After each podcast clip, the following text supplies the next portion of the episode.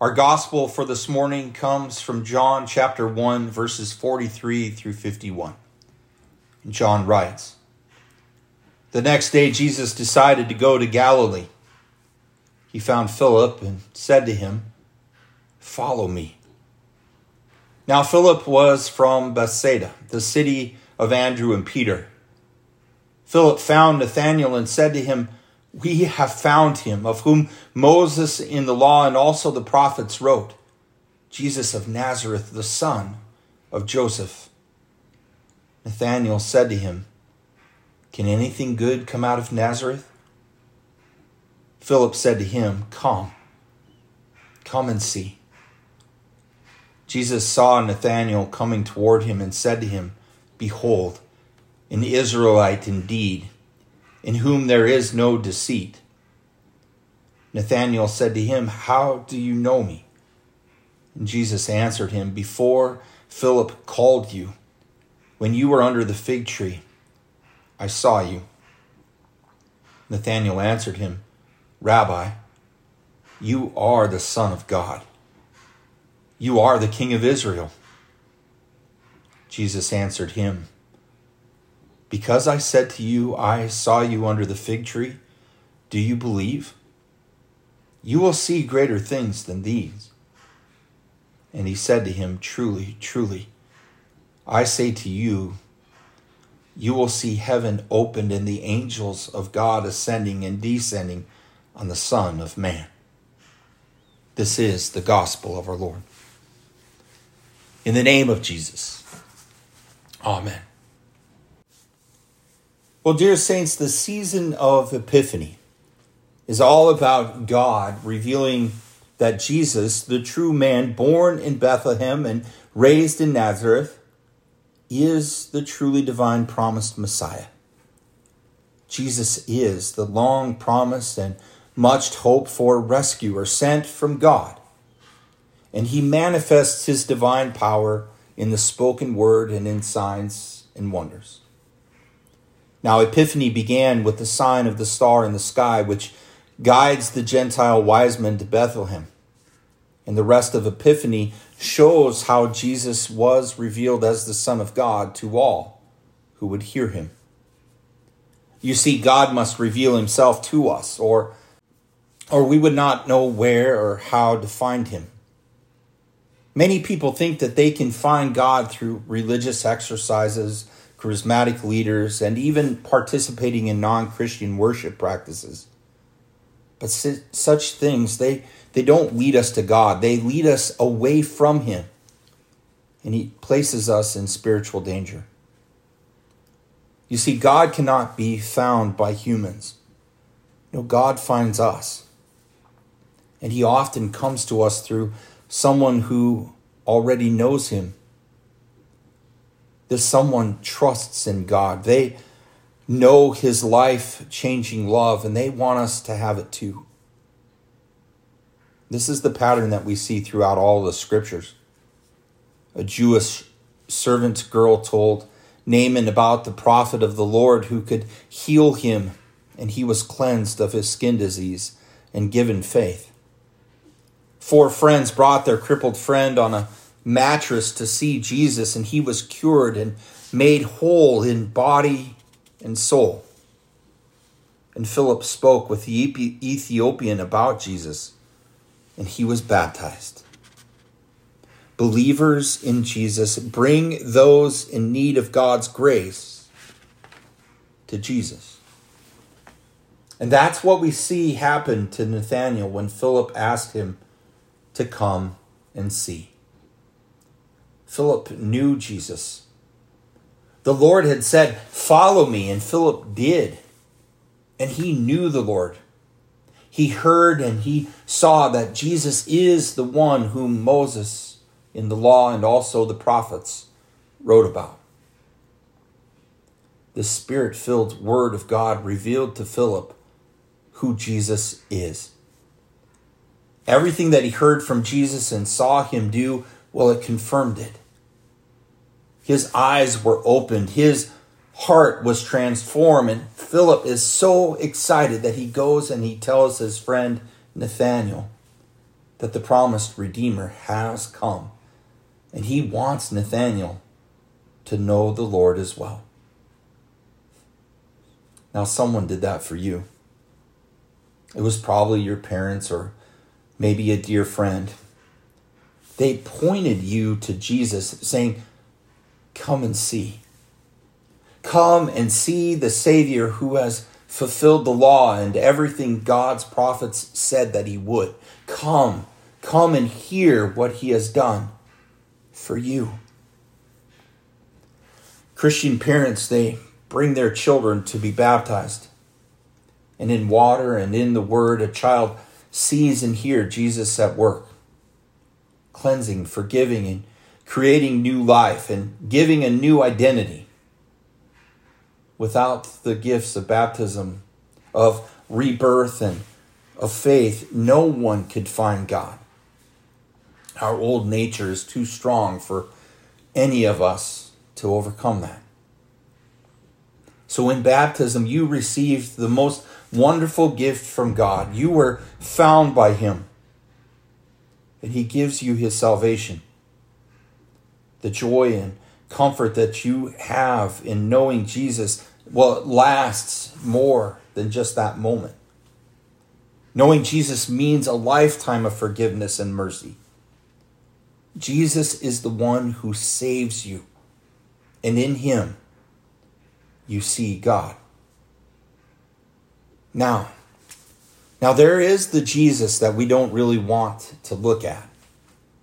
The bloodied body of Christ hanging there on the cross. And most Christians prefer, well, we prefer the sweet baby Jesus there in the manger, or perhaps Jesus, our friend, or the glorified Jesus who is up in heaven. And I'm not saying that he isn't all of those things. But Jesus is no friend, no Savior, and has no glory without the cross and his death. For us, it sure isn't pleasant to see Jesus suffer God's judgment for us, to see him dying, to see on him all of those sins that we shrug off or, or consider just a normal part of our lives. It's horrifying, actually. But take a look. Come and see. Because once you do, once you see Christ on the cross there for you, then and only then do you realize the immensity of God's love for you. And then you realize that Jesus fulfills the law of God and the words of the prophet. The Father gave up his Son unto death for you. The Son laid aside his divine powers to die as an atonement for you. And he wanted to do that so that you can have freedom and life. And so Philip, he goes to his friend Nathanael to tell him that God's Savior has come. But Nathanael, he could not believe it. This Jesus didn't sound like the Savior that he'd been looking for. After all, can anything good come out of Nazareth? Philip, he doesn't try and convince Nathanael of who Jesus is or what he can do. No. He simply invites him. He invites him to come and see. But before Nathanael sees Jesus, the Lord sees him. Jesus knows Nathanael. He knows his heart. Jesus knows all of our faults, and yet in love, he still welcomes us. We heard in Psalm 139 today that God knows us. He knew us before we were even born. He knows our words before we speak them. There's nowhere that we can go to hide from him, just like Adam and Eve couldn't hide from him in the Garden of Eden. And that's difficult for us to accept that God can see our darkest sins and desires. But despite what he sees and knows, he still welcomes us. That we may be made holy, washed, and forgiven in him. And so Jesus sees Nathanael. And Nathanael will speak the good news, the gospel of our Lord, because he saw and heard the grace of God and was changed by it. Jesus comes from heaven to open its doors by shedding his blood so that sinners like Philip, like Nathanael, and you may believe and enter into paradise. How often do we desire God like Nathanael did, and yet overlook him because we can only see our problems, our hurt, and our own shame? Dear saints, turn your eyes away from your sin. Repent and look at Jesus. Look at Jesus there on the cross. That's how he wants you to see him to look and see your condemnation and judgment on him. Because if it's on him, then you are declared righteous. You are declared holy. If your sins are laid on him, then they are not on you. You are free of them. If your death is laid on Jesus, then you will no longer die, but surely live. If his resurrection is for you, then salvation and life everlasting, they're yours. Heaven's doors have been opened wide for you to one day pass through them. And in God's eyes, you are already there, there in his kingdom. But doesn't it seem like we're not there yet? Not there living in eternity? We live here and have no end of troubles and pains. The sins of others impact us, and we hurt others with our own sins. We have fears and worries, and sometimes we wonder, well, where are you now, Jesus? And yes, I can see you on the cross, and I'm thankful for that. But what about now? What about now when my pain carrying my crosses, living life here. Dear friends, the good news is that Jesus is here. He is here now for you. He is here speaking, washing, feeding, and forgiving. He is here strengthening our faith and growing us in hope and trust. And this doesn't mean that it's going to be easy. No, Life never is easy. And the evil foe, the devil, well, he makes sure of that. But Christ, the one who has called us, is faithful and just. He has made us a part of his body. He cannot forget us, forsake us, nor abandon us. He has overcome the darkness of death, and he will lead us through every dark time that we face. This is the good news of Jesus on the cross. Forgiveness and salvation are yours. They are yours as a free gift, and this has changed you.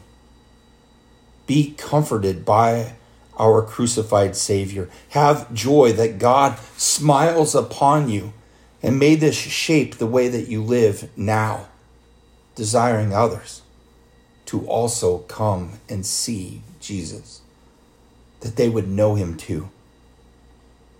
As a child of the Heavenly Father, pray for his Spirit to open their hearts so that they can know Jesus, even as we ask them to come and see. The invitation to come and see Jesus is for all of his disciples throughout our whole life. And there is always something new to discover something old to learn new again.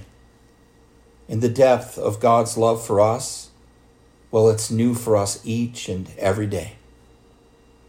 And so we need to come and see Jesus often and not dwell on our sins nor focus on our own troubles, Simply come and see Jesus, hear the gospel of the Lord, and be assured that He has opened heaven's gates for you. And may that bring you peace. Yes, the peace of God that surpasses all human understanding. May it guard our hearts and our minds in Christ Jesus our Lord. Amen.